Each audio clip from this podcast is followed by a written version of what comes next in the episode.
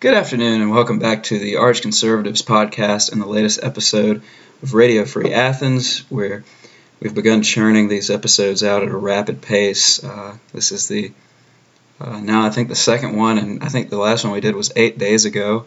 Um, we did that one with Boris and Reed, and uh, Reed is back today, as well as a special guest who used to be my co-host and is now an alumni of the University of Georgia and the Arch Conservative, Sarah Montgomery. Um, so only our most dedicated followers will will uh, will recognize her. If you're new to the show, Sarah is uh, very good at these podcasts. Um, I think she can make a career out of it. Um, I don't know about Boris though, but moving forward, uh, obviously the news cycle this week was absolutely ridiculous. Uh, just so much was happening with uh, Covington Catholic schoolboys, uh, the abortion law that passed in New York, uh, Roger Stone, who was uh, torn from his house this morning by the FBI, and of course Venezuela.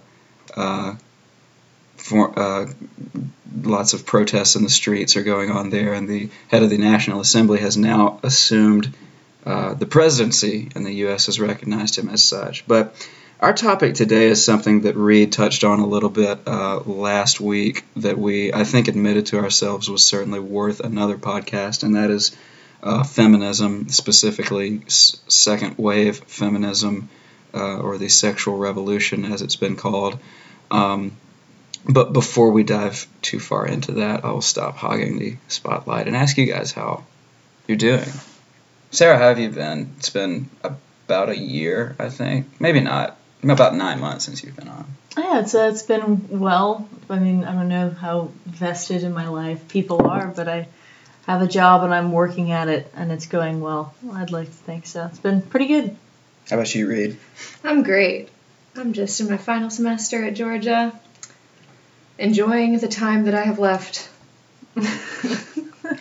yeah, that's I think that's what most of my friends are doing now. I'm not. I'm in my second to last semester, but uh, not for lack of trying. Um, so anyway, I I guess I'm thinking of a of a good starting point uh, for feminism, um, and I'm glad that the two of you are here with me so that I'm not left to mansplain this alone. so I will defer. well, you're doing a great job so far. Yeah, well, eventually I'm going to defer uh, to Reed since she introduced the topic to the to the committee here. But um, I'll start with this. Last week I said something about the positives of second wave feminism. I, I made the note that it expanded uh, the sense of purpose for women and girls uh, beyond just the home. Um, now, I'm, there's certainly lots of drawbacks to that, as we've seen effects on the family, uh, effects on divorce and things like that. But you disagreed with me, and you told me that even that was n- not entirely true or consistent. So, what are you? What What's your perspective on that? I guess. Well, I think that we, even I, and I've realized this very recently, very recently, have kind of been indoctrinated to think that the even conservatives have been indoctrinated to think that the feminism of the past was something nobler and uh, and it certainly is certainly nobler than today's pro-abortion radical abortion feminism but we we've been taught to think that the suffragettes marching down the streets in the 20s and the the second wave feminists marching down the streets in their bras and protesting for for the right to go into the workforce, which is that that in itself is certainly noble, and there are certain aspects of it that I do think are noble. Um, but we've been trained to think that this is what changed the West, and this is what transformed society, and this is what brought about female liberation. And what separates us from the yes. unliberated, un- yes, the, this is what separated us from 150 years ago.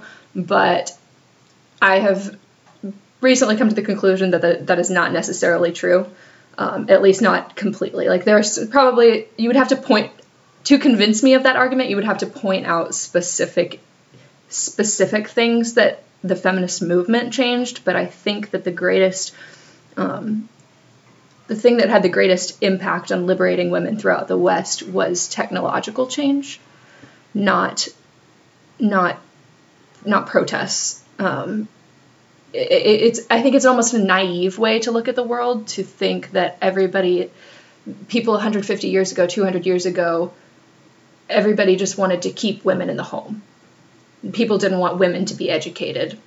Uh, that requires a lack of understanding of how terribly, terribly difficult life was until about until about 100 years ago, um, and how it it really wouldn't have been biologically or biologically possible, or even just just possible in the sense that there's anything surrounding you. Like, what are your opportunities? So, where could you go? So, if I understand, you're you're sort of making an argument about standard of living too, mm-hmm. I guess, because if you were to say that technological advancements were to all of a sudden expand the sense of purpose or the sense of duty or this or the idea of work for women, I would I would my follow up question to that would be well, why was it the advancements in the middle of the 20th century and not the ones that came uh, in the 19th century or the I, I 17th century? And but but but I I think that you have a point because I think that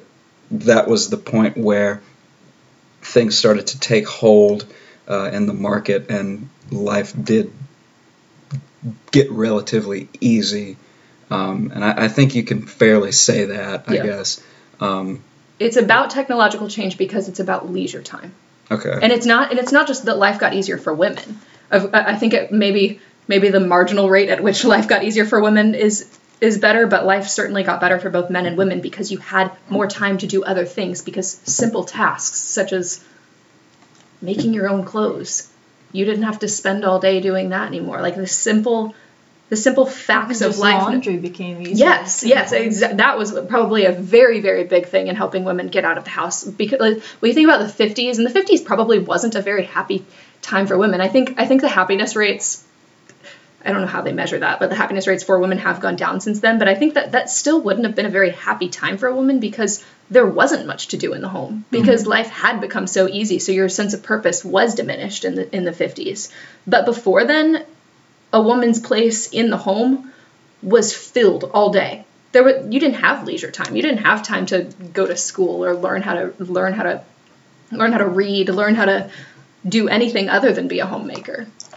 Yes, because there it required a lot of things. And I think you, you touch on an interesting point, and it's sort of a, a double ended phenomenon because you have two technological fronts both pushing towards getting women into the workplace on the one side, you have the domestic technology that improved, that allowed women to have more leisure time in the home, required there less and less to be a homemaker and to be a constant guardian, to even let women not get pregnant as easy with contraceptions getting better and the birth control pill. And then from the other end, on the industrial workforce side of things, you just had more jobs that women could do. Mm-hmm. I mean, women aren't construction workers now because there's a physical cost to that that a lot of women can't or don't want to take on. But when you're talking about um, the advent of computers and technology, even before then, that were just less physical, they had less physical requirements. Women could could then work and mm-hmm. be more efficient. And then as the workplace became more social and interpersonal skills became more highly valuable, women are just good. Yes, they're very good in those on, fields. On now. average, women are typically more psych, just uh, neurologically are more interested in people than, than, than men are. Yeah, mm-hmm. and men are would typically be interested in things. Um, yes, that's very interesting. So mm-hmm. as the workplace shifted toward that, toward interpersonal relationships, like Sarah said, very interesting. And um, you know, there are just there are less laborers around mm-hmm. today. I think that there there are certainly still people who work with their hands, but as is pointed out in the wage gap argument all the time, is women are not willing to do those jobs uh, in like you know almost unanimously. They aren't you know willing to work on you know I guess oil rigs or as firefighters as you know these things are not necessarily glamorous but it certainly contributes to statistics that favor people who want who like to make the argument that there's still a long way to go uh, before we have Well, I mean- workplace equality. They don't even usually use statistics like that. Like, there's not a whole group of feminists clamoring. No, they for- don't. They don't. I'm, I'm saying that that's what they. That's what adds to those numbers that Yes. they don't. They leave out the Yes. That the, is the, true. co- They don't the control for them. The, They're not Yeah, no, clamoring exactly. for more women to be welders. They want more women to be high-paid engineers Exactly. and surgeons. Yeah, and they want, and these are women who are not getting these degrees.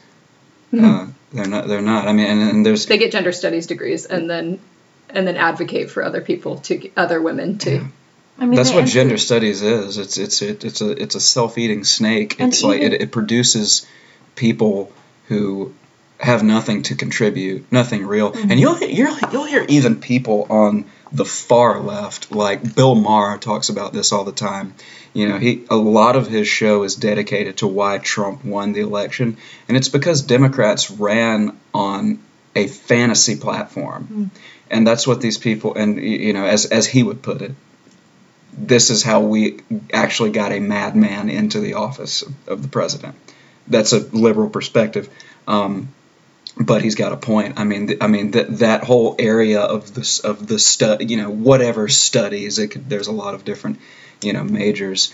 They put out this large class of of you know early twenties people who cannot contribute because they're not qualified to contribute and then they rail against the fact that they're not able to contribute you know and and and and they use and they and i mean contribute on a on a national scale in lots of economic industries scale yeah at the very least. Yeah. Um, I think that uh, I mean building off of that. The, the when you look at the fields that women are generally attracted to nowadays, and I'm sure Jay Thomas, you could speak from this. And so I was an advertising major. Well, no, I was a marketing major, but the fields are very similar. And advertising is more and more becoming dominated by women in a lot of places. Um, and in my office, the creative side of the office, which is our copywriters, graphic designers, people like that, all male. The other side, the account services, the even the the office controllers who like they run the birthday parties and everyone's time off calendars, they're all women, except for one person who is the head of that whole section. Um, which is an interesting dichotomy, and I'm sure Jay Thomas, you could speak from that similarly because you're a journalism major. If you look at the percentage of your classmates that are female, that's where it's all going because those are fields that are very interpersonal. A lot of person like human interaction skills are very required to be good at those jobs. Being detail oriented, things like that, things that women are generally more they're more they're better at, not more good. I was trying to force that out. I'm like, that's not right. But women are better at those things, those interpersonal skills, than men. Whereas they, they might go into the engineering and the tinkering fields, and biology and uh, physics and things like that.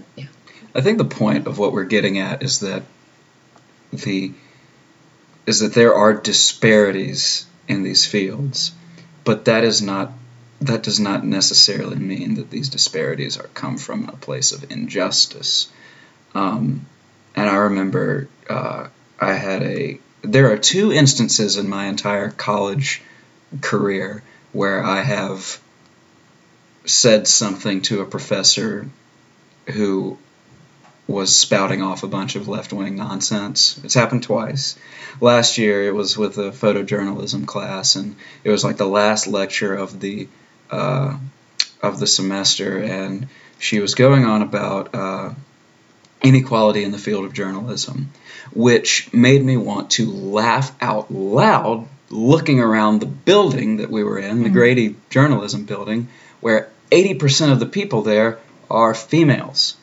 And she put up this chart that was like, uh, you know, if you, it was it was a chart of who were who was in the field of journalism and these like you know big networks and big publications, you know, accounting for them, and uh, and the ages that they that they go by. So it was like male, female, one axis, and ages on the other. And as you got older and older, it became less females and more males. She interpreted that data as women are getting discouraged and they're quitting around age 30 and by the time the journalists are in their 40s and 50s they're all men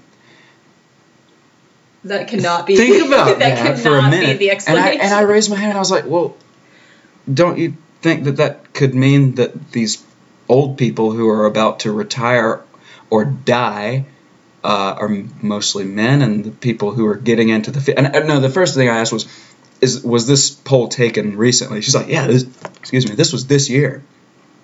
I was like, okay, if this had been a yearly average from like 1995 to 2017, you'd have a great point.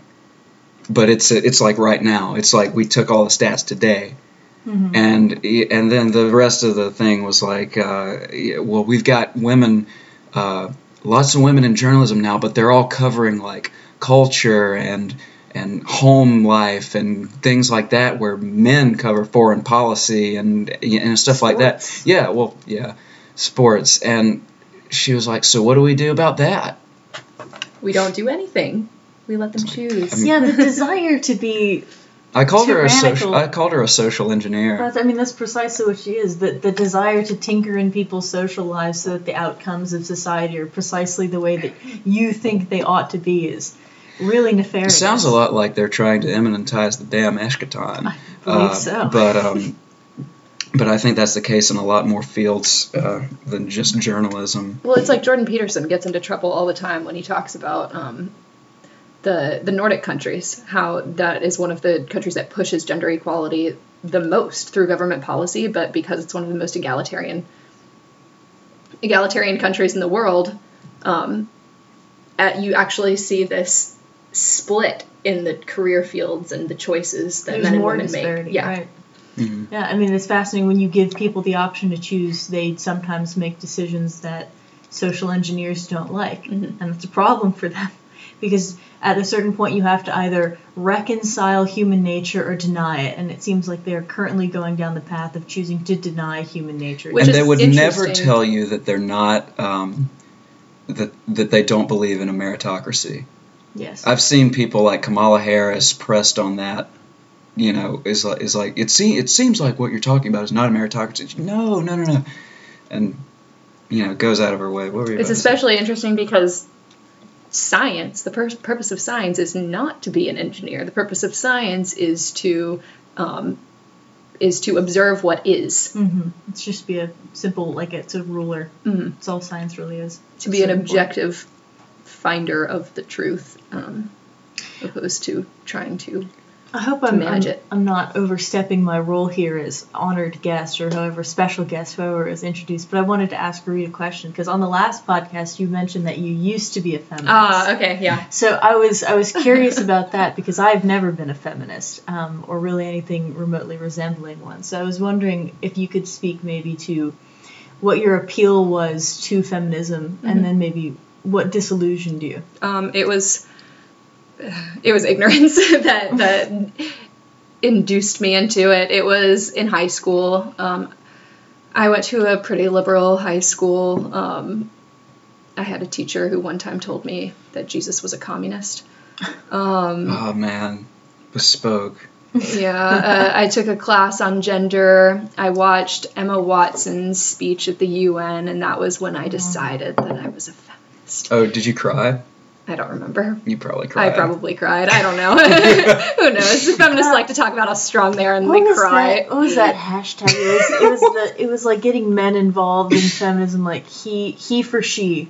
Yes, that's what it was. The That's what it was. she Oh, and I was just I was so into that and Well, then wow. you are you were not a feminist. You were a white feminist. Oh yes, and that's Which- that's what changed my which mind. doesn't even right. Okay, so so Ask uh, Karin Agness Lips. That doesn't count. yeah. like you can't be you can't be a Zionist and a feminist either. We're, we're talking about, uh, you know, I keep mentioning that that that self-eating snake. That is all that intersectionality is or ever will be. There's That, that's how it. That's when I was confronted with that. That was how it. That was when I I mean, you have to be to to get a little bit topical. You have to be the kind of person that uh, I would say Frimpong, the the TA that was Oh. exposed by uh, Logan Lawrence a couple weeks ago. You have to be that kind of person Yes. to be safe. Like, I mean, you have to I mean, look the bleeding edge. if you look at if you look at how people like uh, like Kamala Harris. Like, can you can you name a more you know left wing person than that? Well, sure you can. Yeah. Like Tariq Nasheed. And And if you look at Twitter right now, he is just absolutely dogging her because she's trying to. I mean, she he's he's actually totally right. She's being lazy and she's pandering, but she's trying to appeal to to black people, to black voters. She's listening to uh, hip hop and well, I guess black and young and young voters. vote. You know, stuff like that. I mean, she's trying to act like she's not a 60 year old woman.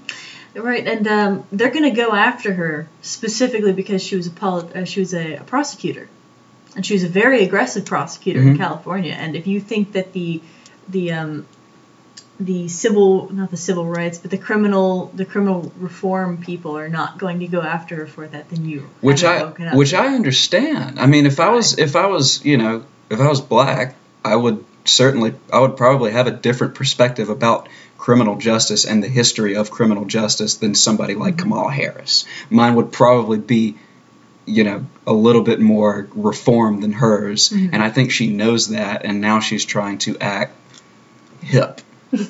and uh, For I those of you listening to this podcast, Jay Thomas did a whip. I didn't.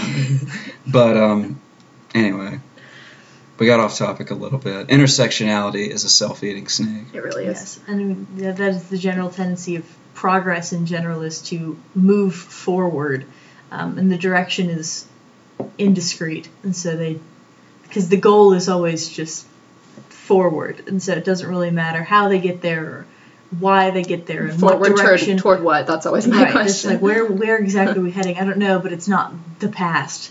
Whereas conservatives are much more concerned with standing on what we know and I, our principles. that's ground. one thing that I've always made. Like I have a lot. I, there's a reason that I'm not a registered Republican.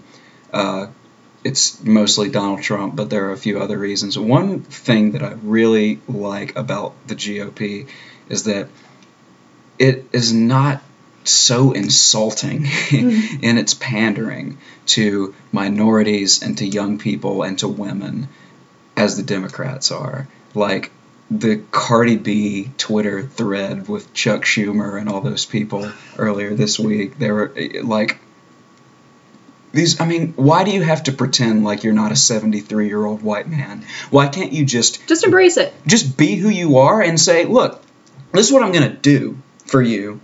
Not like, "Hey, would you like to would you like to skateboard with me?" Be Yeah. a cute old man and admit you don't know how to work Twitter. That, that would be fine. That's what Chuck Grassley did. Yeah, and it works. uh, Or no, you mean um, Orrin? Orrin No, Orrin Hatch. I'm sorry. Orrin yeah, Hatch, I got my old white people mixed up. It happens to all of us. Yeah. Uh, and uh, you know the, the interesting thing about that is, I mean, obviously all politicians pander. That's sort of part of their job description to a certain extent. But like you see Ted Cruz, who's a very intelligent man, that's from Cuban descent. But when he gives speeches, he speaks as if he's very, like he puts on his cowboy boots and he gets this like. He talks really slow and he gets all Bible belty. and How is it that none of the Senate candidates from Texas were anything like Texans? I don't know because when you think about Texas, it's not really either of them, but it's also sort of both of them because Texas is an extremely metropolitan state um, Yeah. with a lot of regional diversity. Austin is not Dallas, and Mm-mm. Dallas is not Houston, and Houston is not San Antonio. Yeah. Those are very distinct cities, very distinct characters, and the state overall, even in those very liberal hotbeds, is a lot of Texan pride. So you think you could pander to Texans by sort of appealing to that, but instead they both went in a very strange direction. I don't, I don't really understand it, but I, I, I mean I'm, I'm sort of sickened by all pandering just because I don't I don't like it. I would rather be I would rather just be fear mongered into oblivion than have than like Hillary Clinton dabbing on the Ellen show. Oh, like Oh. I would rather just you know we got to build the wall or they're gonna come rape you. Like that's what I, I would Lord. much rather. Like because at least I can look at that and be like, I mean some people think that probably.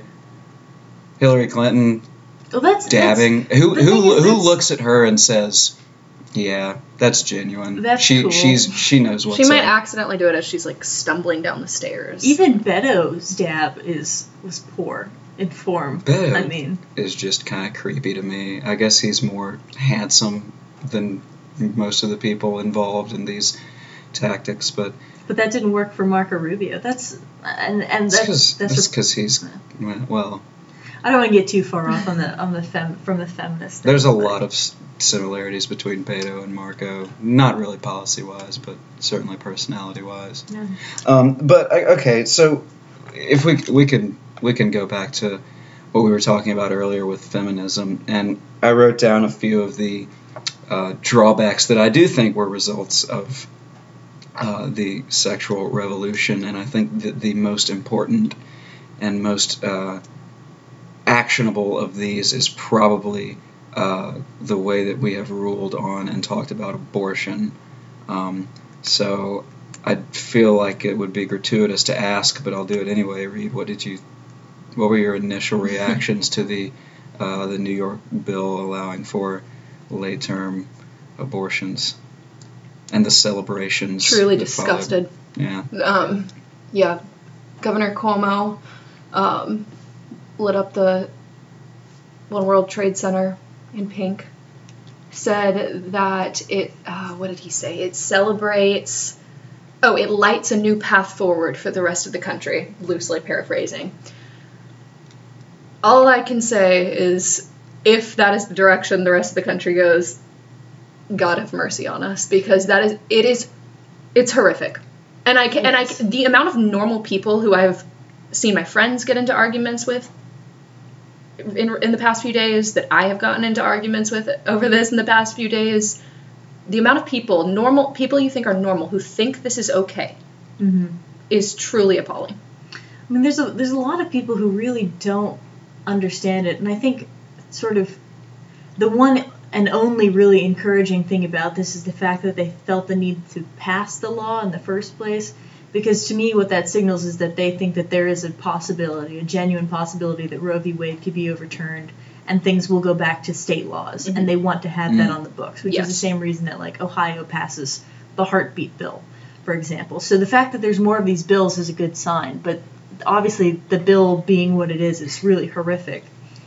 Um, Jay Thomas and I were sort of going back and forth with one aspect of it that's particularly horrifying. So I mean, it's basically abortion on demand up to 24 weeks, and then after that, whenever that they want, if it's uh, the fetal the fetus is uh, Not viable. not Not viable, viable. or if it's the mother's health or life well-being. or health and that's the the really interesting thing about that phrase is that every single person so my one of my friends posted a video about this and she got a ton of responses some nasty responses some like some respectful responses people were saying that they couldn't find they, they couldn't find any any article they read that it was life or health Mhm. or life and health I, I can't remember the exact phrasing i think it's life life and health life or health and um, she would refer them to the actual bill. Yeah. So none of the none of the ac- none of the like CNN, um, the big name, supposedly objective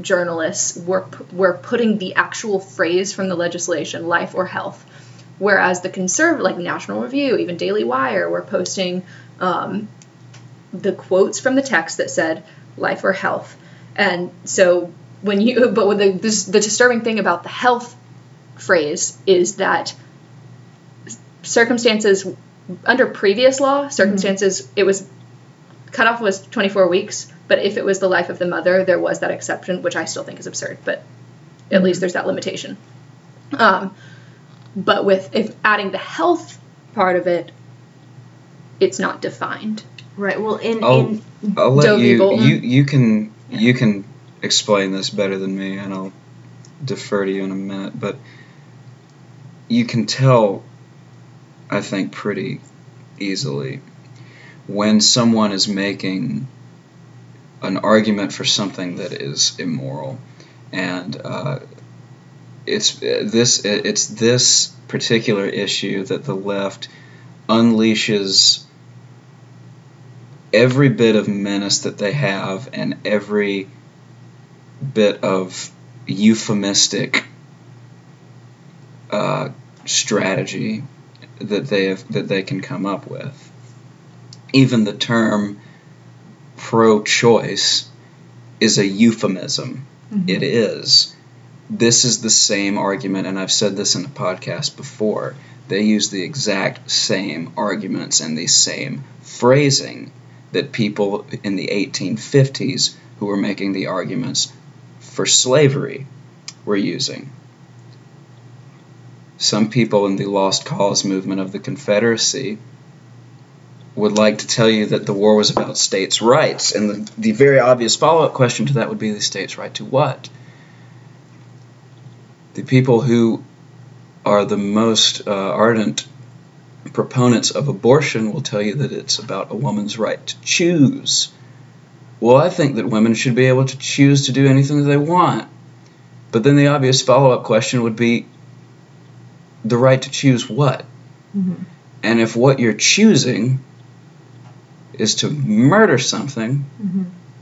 or someone, I think that that you've surrendered your that you've surrendered the moral high ground. I mean, you're you've now you've already surrendered that, and now you're only talking at a legal basis. And it's it, it, and another and another instance would be well if you know if you don't like abortion, don't have an abortion and vote against it in your state. Yeah. That's why that was Missouri Compromise. Right. We we divided our country, and the the states that wanted that did, that wanted to outlaw slavery were free states, and the slaves that wanted to permit it were called slave states. And eventually, the truth came out that that is unacceptable, Mhm. and we fought a war that killed 600,000 people that was uh, largely about that. And you're, it's the, the same battle lines are being drawn. Mhm. And the Republicans are on the same side that they were back then. And I think a lot of pro life people wish that they would fight that battle a bit more fervently. Um, but that's what it is. And the whole thing, uh, which I'll, which I, I think you were about to say uh, about, well, this bill is is it only applies w- with the with the you know late stage abortion. It only applies if the fetus is not viable, if the mother's health is in danger. In a late stage abortion, the baby is delivered. Yep. Mhm. It's just delivered dead. They inject poison into the baby, and then they deliver it dead.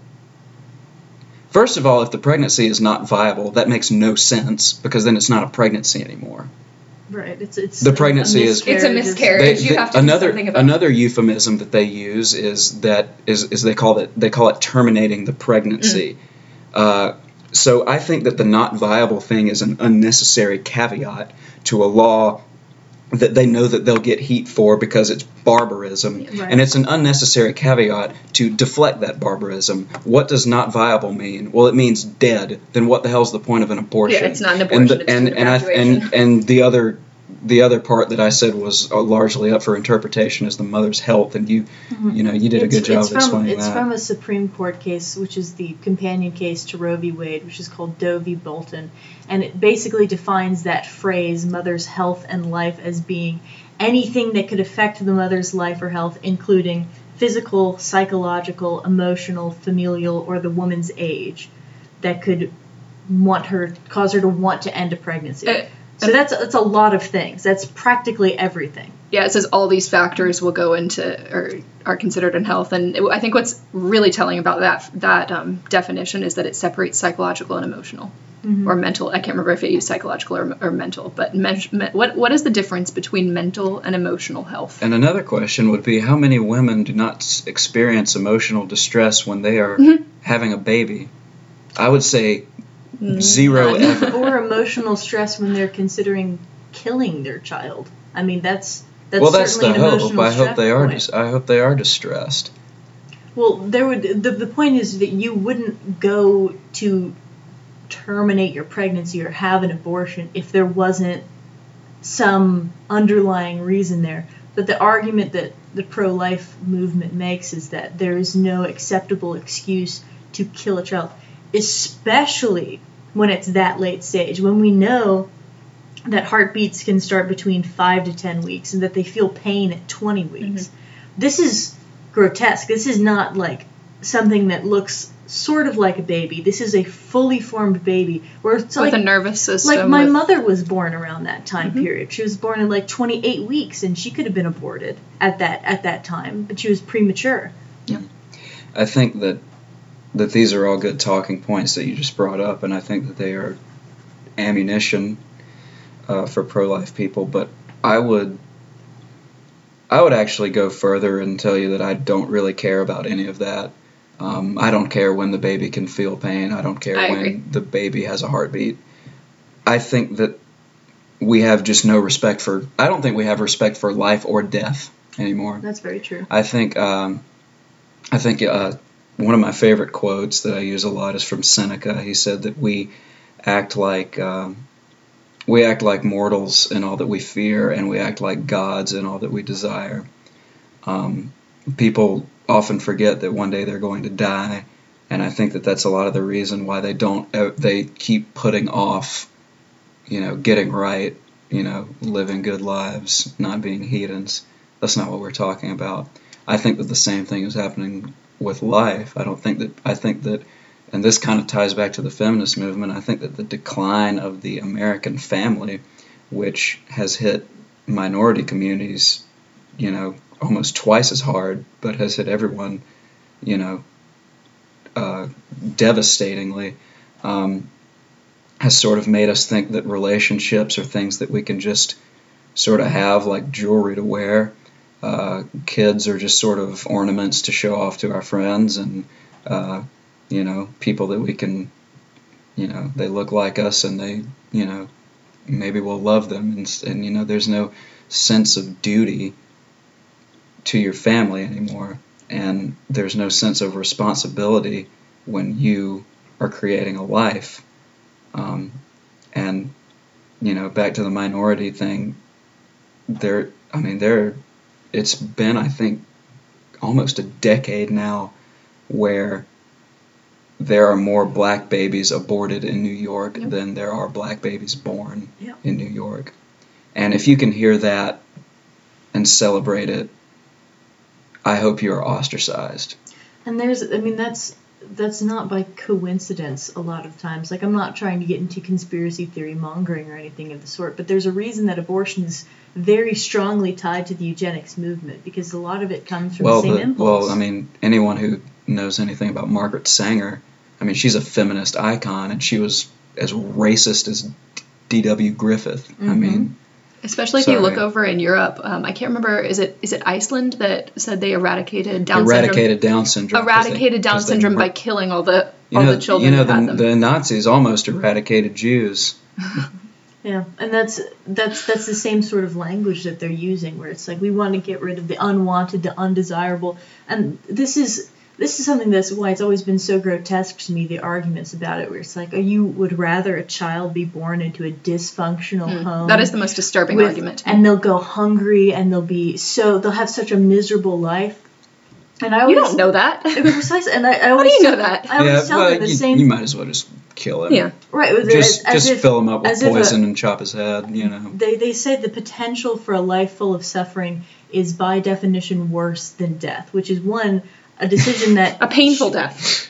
is not something that should be left up to you just as an, an outside person Mhm. not that and it shouldn't be left to that person to commit suicide like we Mhm. don't think that that's right as a society so why would it be right for you to Yeah. decide that for them but i always tell people who make that argument about my mother who was born in a very very poor family went hungry several times she told me the other day that they didn't have food for an entire day one summer so their mother made them a pumpkin pie and all she had that day was a big slice of pumpkin pie and she sat that eating that at the pool and that's all she had. And that was her childhood growing up or living in horrible poverty. Like her and her mother was an insane person. And now she has she had her own business for 20 years she's had three kids that are i would like to think somewhat well adjusted. You cannot predict someone's life based on the circumstances in which they're born. Look at ben carson for example born to a 13 year old mother with a third grade education in detroit and he was the first person to disconnect connect conjoined twins at the head you can't you can't predict outcomes like that that's not how our our, our society works or really any societies you you don't know what's going to happen No. to an individual and their life is not worth snuffing out I think one of the uh, really uh, annoying and disturbing arguments is the um, Republicans don't care about the the baby after it's born. They don't care about feeding the baby after it's born, and so This is another argument that pro-slavery people made. They said that that the uh, the uh, was it, the abolitionist movement was purely political. They didn't care about the the the race of people that they were freeing, and when um, and when then and they and when slaves were freed, then they would be outcast. They would be in abject poverty and things like that. Well, that was only true when Southern Democrats took back command of the South after Reconstruction and made that law. Um, and even so, like consider let's grant that that's true. Well, the alternative then, let's say in 1879, they were like, "Wow, this is really tough. I guess just put us back in, as Joe Biden would say, put them back in chains."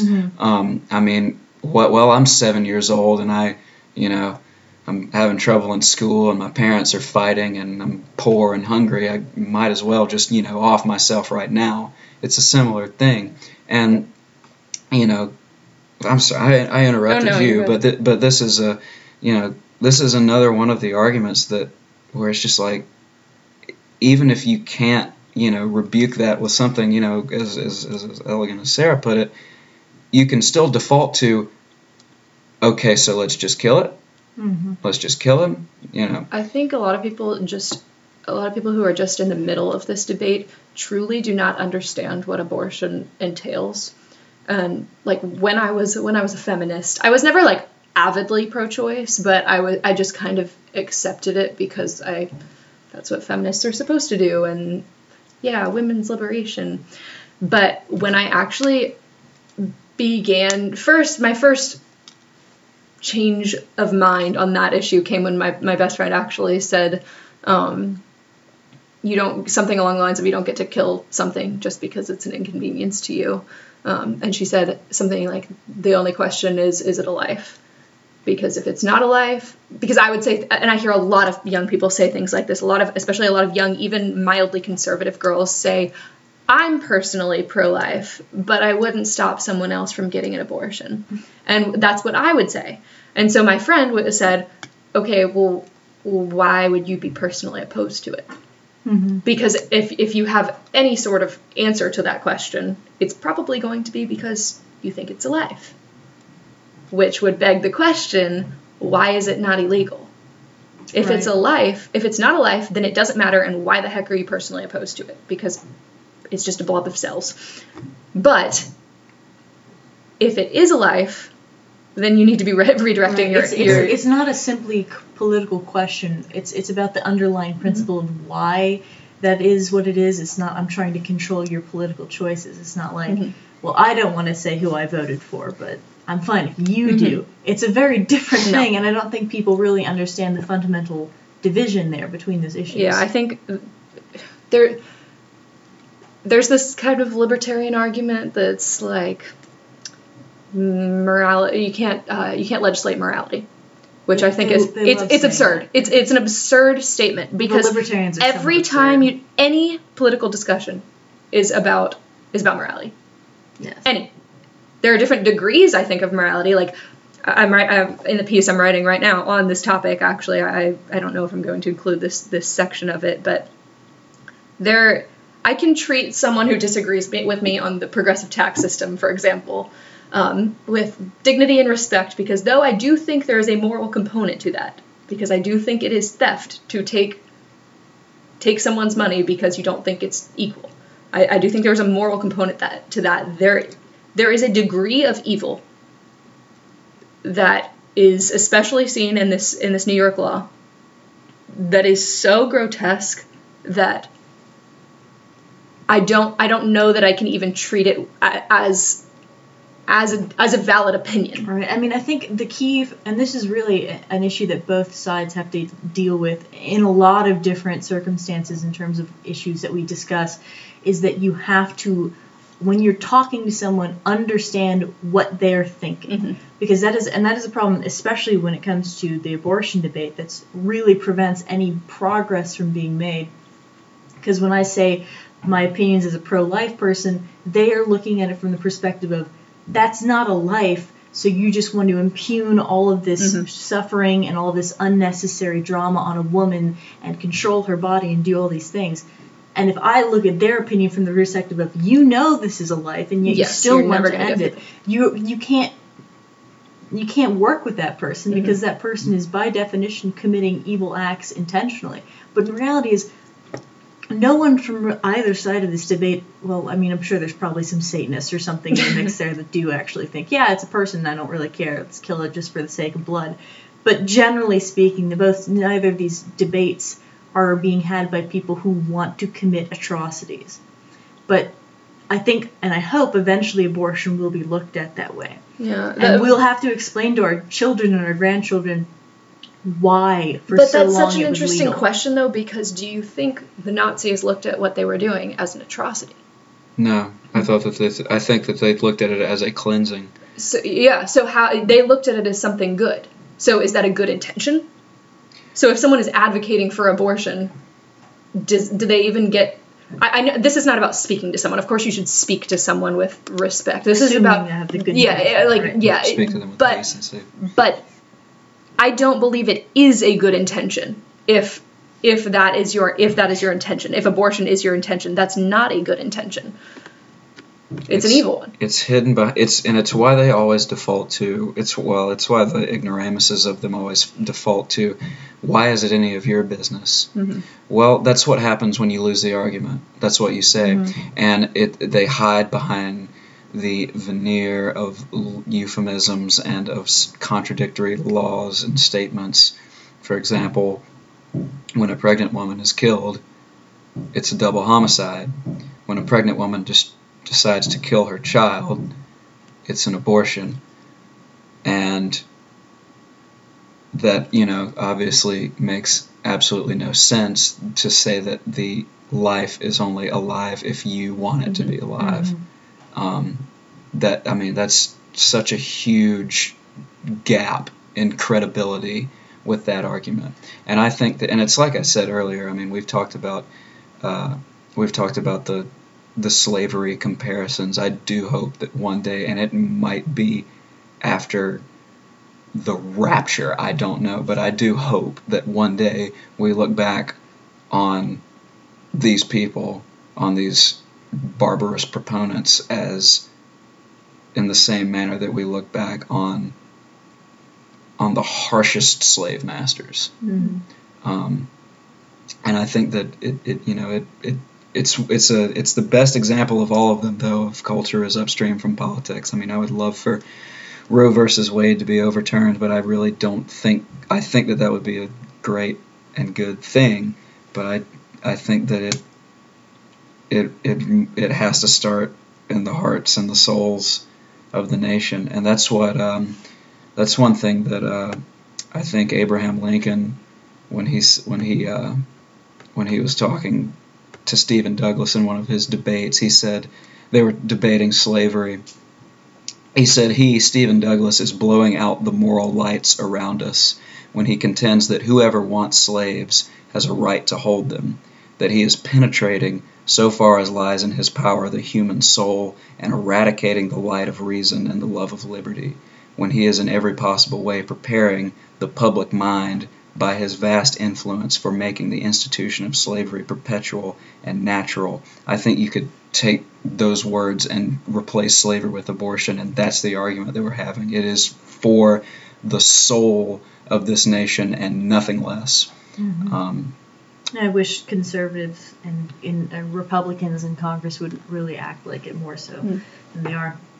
If, if, our, if our fight for defunding Planned Parenthood, even as small of victories that would be in the grand scheme of things, Mhm. were half as passionate as the one for the wall, then I think Yep. it'd be good progress. But at least there's now a, a pro-life caucus in Congress for the first time, so that is and the and the women and the women's march is one of the not the women's march, March God for forbid. Life. The March for Life is one of the very is really the only right wing uh, nationwide activism movement Well, it's that not, is. it's not even right wing. There's a surprising amount Yeah. of people there that aren't aren't Republican. Is not not partisan. A lot of them are just religious.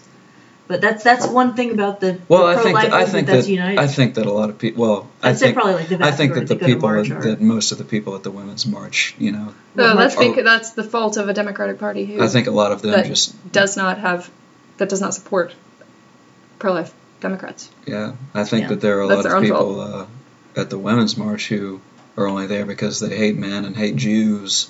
Uh, but um, but I, I would I would I would call that a uh, uh, a left wing a left wing Uh, demonstration. speaking of that, it's surprising. I think there were like 500,000 people at the March for Life, and there have been for many, many years. And there were 10,000 at the Women's March, and it got a very tiny. The March for Life got a very tiny fraction of coverage. Well, that's a good transition out of this There we go. conversation that we've been on for about 50 minutes and onto uh, some of those things that happened this week, um, which was the majority of the coverage of the March for Life was about a group of Catholic high schoolers who, uh, who I, I think they like desecrated a burial ground or, or you know, yeah, all of DC did is haunted something. now. Yeah, it is. well, that actually turned out to not be true at all, and uh, was refuted. And Nathan Phillips is now the nation's darling uh, liar and uh, stolen valor guy. And uh, at you know, at first he said he was in Vietnam and remembered all the harrowing conflicts of fighting off the Viet Cong with his bare hands and dragging Well, he was he's very Bubba to the landing zone, and then he was like, "Well, no, I actually never left the He was, he's, country. he's always very intentional about being right on the line there, about really heavily implying that he served Mhm. in Vietnam and saw combat, but never actually saying that, and then being able to be actually legitimately accused of stolen He said valor. he was a Vietnam veteran, which is not the same thing as He's- I was uh, in the army at the same time that other people were in Vietnam. Yes, you're right. But he'd say things like Vietnam time or Vietnam era veteran. Like he would add like if you read some of the stuff he says and like watch his his talks, it's very fascinating the way he like sort of dances around that topic. But that is precisely what he's trying to do. Is it's stolen valor for sure because he's trying to make you think Mhm. that that's what I did. I was in Vietnam fighting, but he wasn't. He wasn't there. Yeah. Um, so yeah, that happened, and then we got you, you know what's great about about mainstream journalists is they, you know, obviously they have to write certain stories in advance. Like if the, you know, if the uh, who won the World Series last year? I don't know. I can't remember. Two years ago, it was the Dodgers and the Astros. They have to write a report if the Astros win and if the Dodgers win. Isn't it the Yankees? No, it was was the the- Red Sox. It was the Red Sox. Sorry, Yankees fans and Red Sox fans. I'm not yeah, but they have to write one or the other, and Right. you know, for, stuff like that. They prepared this this entire uh, just line of uh, of anti-Catholic, anti-white, anti-private school, anti-smirking, all these things uh, for that news cycle. And when it came out that everything was wrong, they're like, "Oh crap! The content that we have for this week doesn't make sense anymore." So they have to redo the titles and say things like, "The Covington story may have been misleading." But there's still a major problem with Catholic schools in the country. Mhm. And there was that guy who was, uh, I want to say he was for BuzzFeed, who tweeted out, like, if you went to a Christian school and would like to talk about your negative experience, please contact me. In, in fact, worse than that, it wasn't BuzzFeed; it was the New York Times. Oh no! Oh, how how the how I've As, fallen. as if as if a as if it would make a difference. I mean, I think this subject honestly has been talked to death, and I, I missed the first day of it because I think it started on a Friday or Saturday, and by general rule, I don't go on my political Twitter on those days because I like to enjoy my weekends. Mhm. um, but since it's been so talked to death, the only thing that I can ever think to say to people that jump so viciously on it, get so worked up about it, is like, think about the last conversation that you had with a 17 year old, especially a 17 year old boy, and really like try to absorb how deep that was. And, and then think about that person being in that situation. That's a child. That is a child. 17 year olds are little brother's children. And I say that as right now a 22 year old who I'm sure when I'm 32 will look back and call this version of me a child. That because that's how things work. and you always look back at yourself two years ago and be like, God, I was such an idiot. And you're gonna think that two years from now. That's how things work. I I will. I think that it's an appropriate time now for everybody to admit that the absolute stupidest, most asinine, pointless, and nonsensical thing to ever come out of the MAGA hat slash alt right slash Kekistan, you know, internet movement is this Okay. the OK symbol, oh holding your index finger with your thumb, and people saying that this is now a code meaning white power. I have friends who unironically think that, who who really think that these people are going around and and when they hold up the three they're signaling white supremacy. This was I, I mean have you ever seen a basketball game? Have you ever watched Steph Curry play? In 2014, when Todd Gurley was suspended, there were like all of his teammates during the three games he was suspended held up the number three because Todd Gurley was number three. and you have these lunatic people who need to go to Gitmo. I'm not kidding about this. Kathy Griffin and all these journalists. If you really want to be like Lincoln, heed my words. Jail the journos. Jay My Thomas, you are you're such a fiery person, and I'm a firebrand. yes, you're a firebrand. That's the word you're looking for. Yes, I am.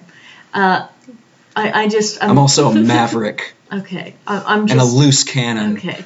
I'm very trepidatious for the day, and I'm I'm really hoping it does not come when you also get Kevin Williamson and someone pulls up this podcast and clips that part out and says he's anti First Amendment because he wants the journalists to go to. Oh, I'm not anti First Amendment. I'm anti blue check mark liberal. And I and I and I, and I and I put on my sunglasses as I say the word liberal. Oh, Lord, hmm. you are And I and I'm typing the the finger thumb on the chin thinking Charlie Kirk emoji just endlessly as I say that also. Well, luckily, after you get lambasted on Twitter for statements made on this very podcast 15 years down the road, if Turning Point's still around, they'll offer you a job. That's wow. That's That's I'm gonna I'm gonna say this for the You'll, you'll have to cut this part out. At the 5712 mark, I do not think that journalists should go to Gitmo, but I think that Kathy Griffin should, and I think that Tariq Nasheed should, uh, because of the the spreading of this mind-numbingly stupid trend, and now people like the pro-Trump people are now actually using it, and they're make they're making fun of you. you know, it's like three levels of irony on it. Yeah. Anyway, Well, Jay Thomas, I think you should run for president one day, and Please don't do that. no, I don't think I will. your um That's your campaign yeah slogan. your campaign is Jail your the campaign slogan libs. is jail the journalists. It'll be a it'll be a picture of Lincoln and me side by side, and Back it'll to ju- back. and it'll just say "Jail the Democrats." Make America great again it'll be by jailing the journalists. "Make America Great Again" by suspending habeas corpus, but this time, but this time, don't not, don't undo it. Um, Anyway, Other than that, the last couple of things, uh, Roger Stone got arrested this morning for being a scumbag, probably, or maybe he's innocent, and this is all just a. Almost certainly it- not. It's, it's all just a conspiracy, because the FBI is weaponized now. Um, nah, he's a scumbag. He's probably gonna do some time. he's got a sweet tattoo. Yeah, he does. He does have a cool tattoo of Richard Nixon apparently on his on his upper spine. Uh, and the best news of this week was in Venezuela.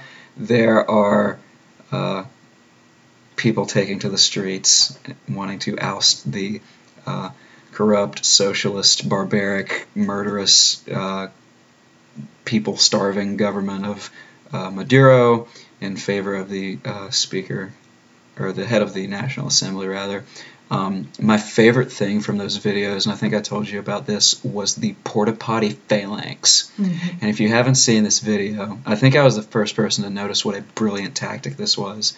So the Maduro government has people outside firing, you know, rounds at the protesters. They they're probably rubber bullets. It's just riot control. Yeah, it's right. They're riot control. The protesters have responded by taking their government-issued porta potties, laying some uh, horizontal to the ground. Some of them they're getting in and moving, but they're using them as like mobile barricades.